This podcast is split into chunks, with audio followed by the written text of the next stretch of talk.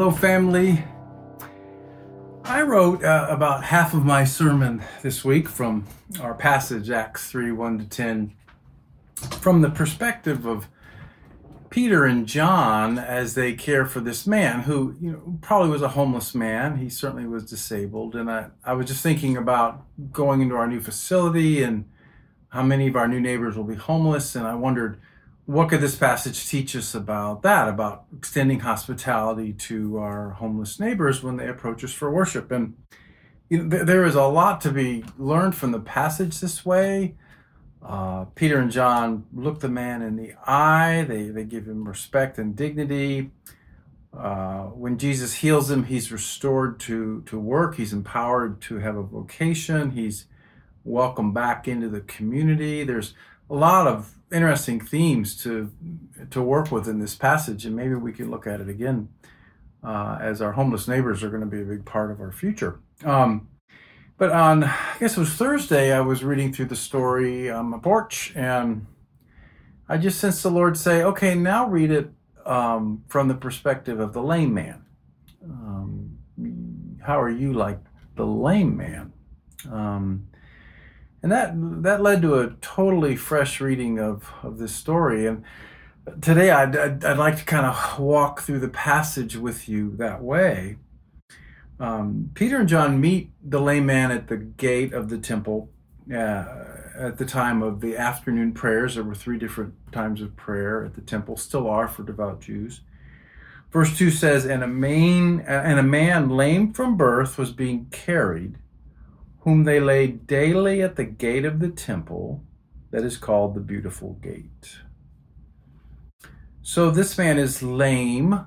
The word means to limp, to lack a foot, to be maimed. He's been lame from birth. This is something he struggled with all of his life. And he really is powerless to overcome this disability. There's really nothing he can do to change the situation. We also know that in Greco-Roman culture, a disability brought a person profound shame. The Greeks introduced this idea that physical beauty revealed inner beauty, and that any kind of deformity or disabled aspect of a person's body revealed that their character was disabled. And so disabled people were looked down upon. When a parent had a disabled child, they might throw them into the Tiber River.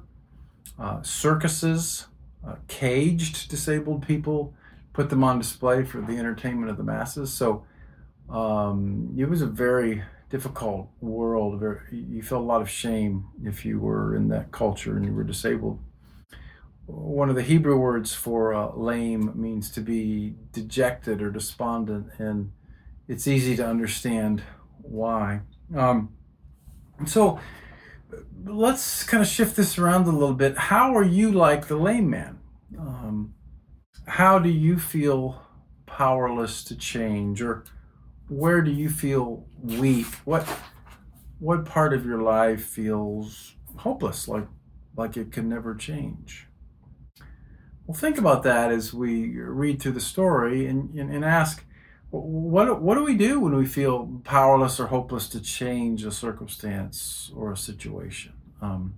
What does the story teach us about that? Well, the first thing that we notice is that this miracle takes place in the temple during afternoon prayers. And the lame man knows enough. We don't know much about his faith, but he knows enough to get his friends to take him to the temple during this period of the day. And he expects to find mercy at the temple. He expects to find some aspect of the healing mercy of God at the temple. He expects to find some grace at the temple. And I think there's a little lesson here, is that when we are lame, when we are in a place in our lives where we feel powerless or hopeless, that the worst thing to do is withdraw or isolate. We need to move towards the temple, towards places where God's people are worshiping and praying together. That's where we need to go. That's where miracles happen. That's where grace occurs. Seeing Peter and John about to go into the temple, he asked to receive alms. So the man asked for help. And I think that's another good principle here. When you find yourself in a hopeless situation, ask for help. That might be as simple as asking a friend just to listen to you talk about the situation that you're in.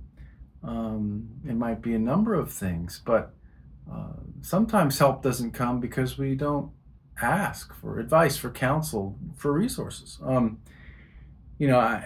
been just overwhelmed by the amount of generosity of our church to creating this COVID-19 fund. We have not had many applicants, and hopefully that's because we've weathered the storm financially okay, but I also wonder if maybe some of us are struggling and have not asked for help. You might feel hopeless about your finances and just need a little bit to tide you over. Well, ask for help. That's why it's there. And Peter directed his gaze at him, as did John, and he said, "Look at us." And he fixed his attention on them, expecting to receive something from them. But Peter said, "I have no silver and gold, but what I do have I give to you. In the name of Jesus Christ of Nazareth, rise up and walk."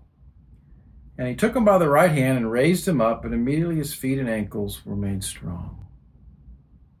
The Hebrew prophets said that when the Messiah came to bring the kingdom of God, one of the ways you would know it was him was that he would make lame people walk again. Isaiah 35:5. The Messiah will come and the lame will leap like a deer. Jesus knew these messianic prophecies, and when John the Baptist's disciples came to Jesus and said, "Hey, we're a little unclear here. Are you really the Messiah?" Jesus says, "Go and tell John what you hear and see. The blind receive their sight, and the lame walk. The lepers are cleansed, and the deaf hear. And the dead are raised up, and the poor have good news preached to them." So when the kingdom of God breaks into a person's life, the lame walk, it's one of the signs that God's kingdom is coming. Now, sometimes this can be quite literal. And I do believe in healing. In early March, a friend called and said that his brother was on a respirator or a ventilator in an ICU in Atlanta. He said the doctors had called to tell him there was nothing more they could do. He could not visit because of COVID, but he could FaceTime and say goodbye. Well, my friend went down, got him, and brought him up to Knoxville, essentially so that he could die around family. But he also asked some of his friends to pray for his brother, and we started to. Well, shortly after he arrived, the family asked me over to pray for the brother, and I was thinking it was a kind of an end-of-life prayer, kind of a peace as he ends his life. But on the way in the door, the nephew said, "You know, we were talking last night, and we're not ready to pray that prayer yet. Let's pray for healing." And so we did. Well, I saw my friend Friday, and so from early May to this week, I don't know how many days that's been, and I said, "Hey, how's your brother?" And he said, "It's a miracle." He said, and he's been off the ventilator now for almost a week, and he and his wife are looking to buy a house in Knoxville. Yeah, he was just joking back there as he described it. So I know God doesn't always perform miracles, but sometimes he does. Sometimes the lame really walk, so let's ask. I also think we can think of the lame walking as a kind of metaphor, a symbol of God's creative power at work in hopeless situations. When Peter and John are praying for the lame man to walk, in the name of Jesus Christ of Nazareth, they are inviting the power of God into a hopeless situation to change it. They're asking Jesus to give power to a powerless man. They're asking Jesus to restore his vocation and his community, and Jesus does. So again, go back to that part of your life where you feel like the lame man, or where you feel powerless. Invite Jesus into that space.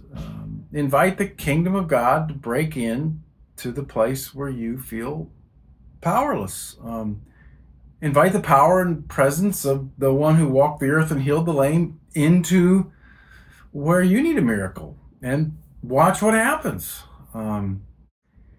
Now, you'll notice that Jesus doesn't answer the prayer in the way that the lame man asked. The lame man asked for money.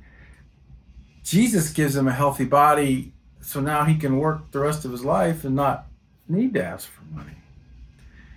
And you, when you ask Jesus to heal you, to come into the place where you feel hopeless or powerless, he might do an instant miracle like he does in the story.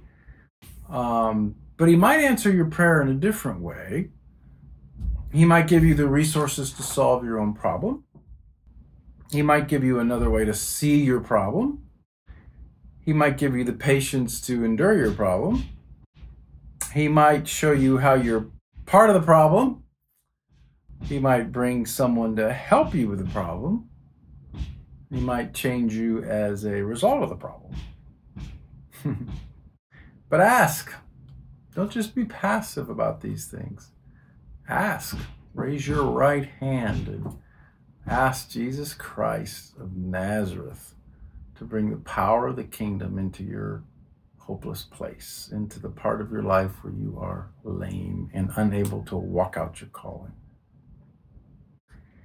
And all the people saw him walking and praising God, and recognized him as the one who sat at the beautiful gate of the temple asking for alms. And they were filled with wonder and amazement at what had happened to him. Little detail here, Luke twice in the story mentions the name of where this happens, the beautiful gate. There were a number of gates around the temple. They all had names. Many of them are in the historical record. We've got quite a bit from that period describing this great temple. Interestingly, no historical record that we have mentions the name the beautiful gate. Historians are confused about which gate Luke meant. Luke was a careful historian, and so he puts this in here on purpose, and I can't help but wonder if there's sort of a subtle hint here that this is a beautiful gate. This is where something very beautiful happens as a lame man walks again. And so may the places that you and I gather this week with the people of God, where we admit that we are powerless, where we call upon Jesus of Nazareth together to heal, and where the lame walk, be beautiful gates for us.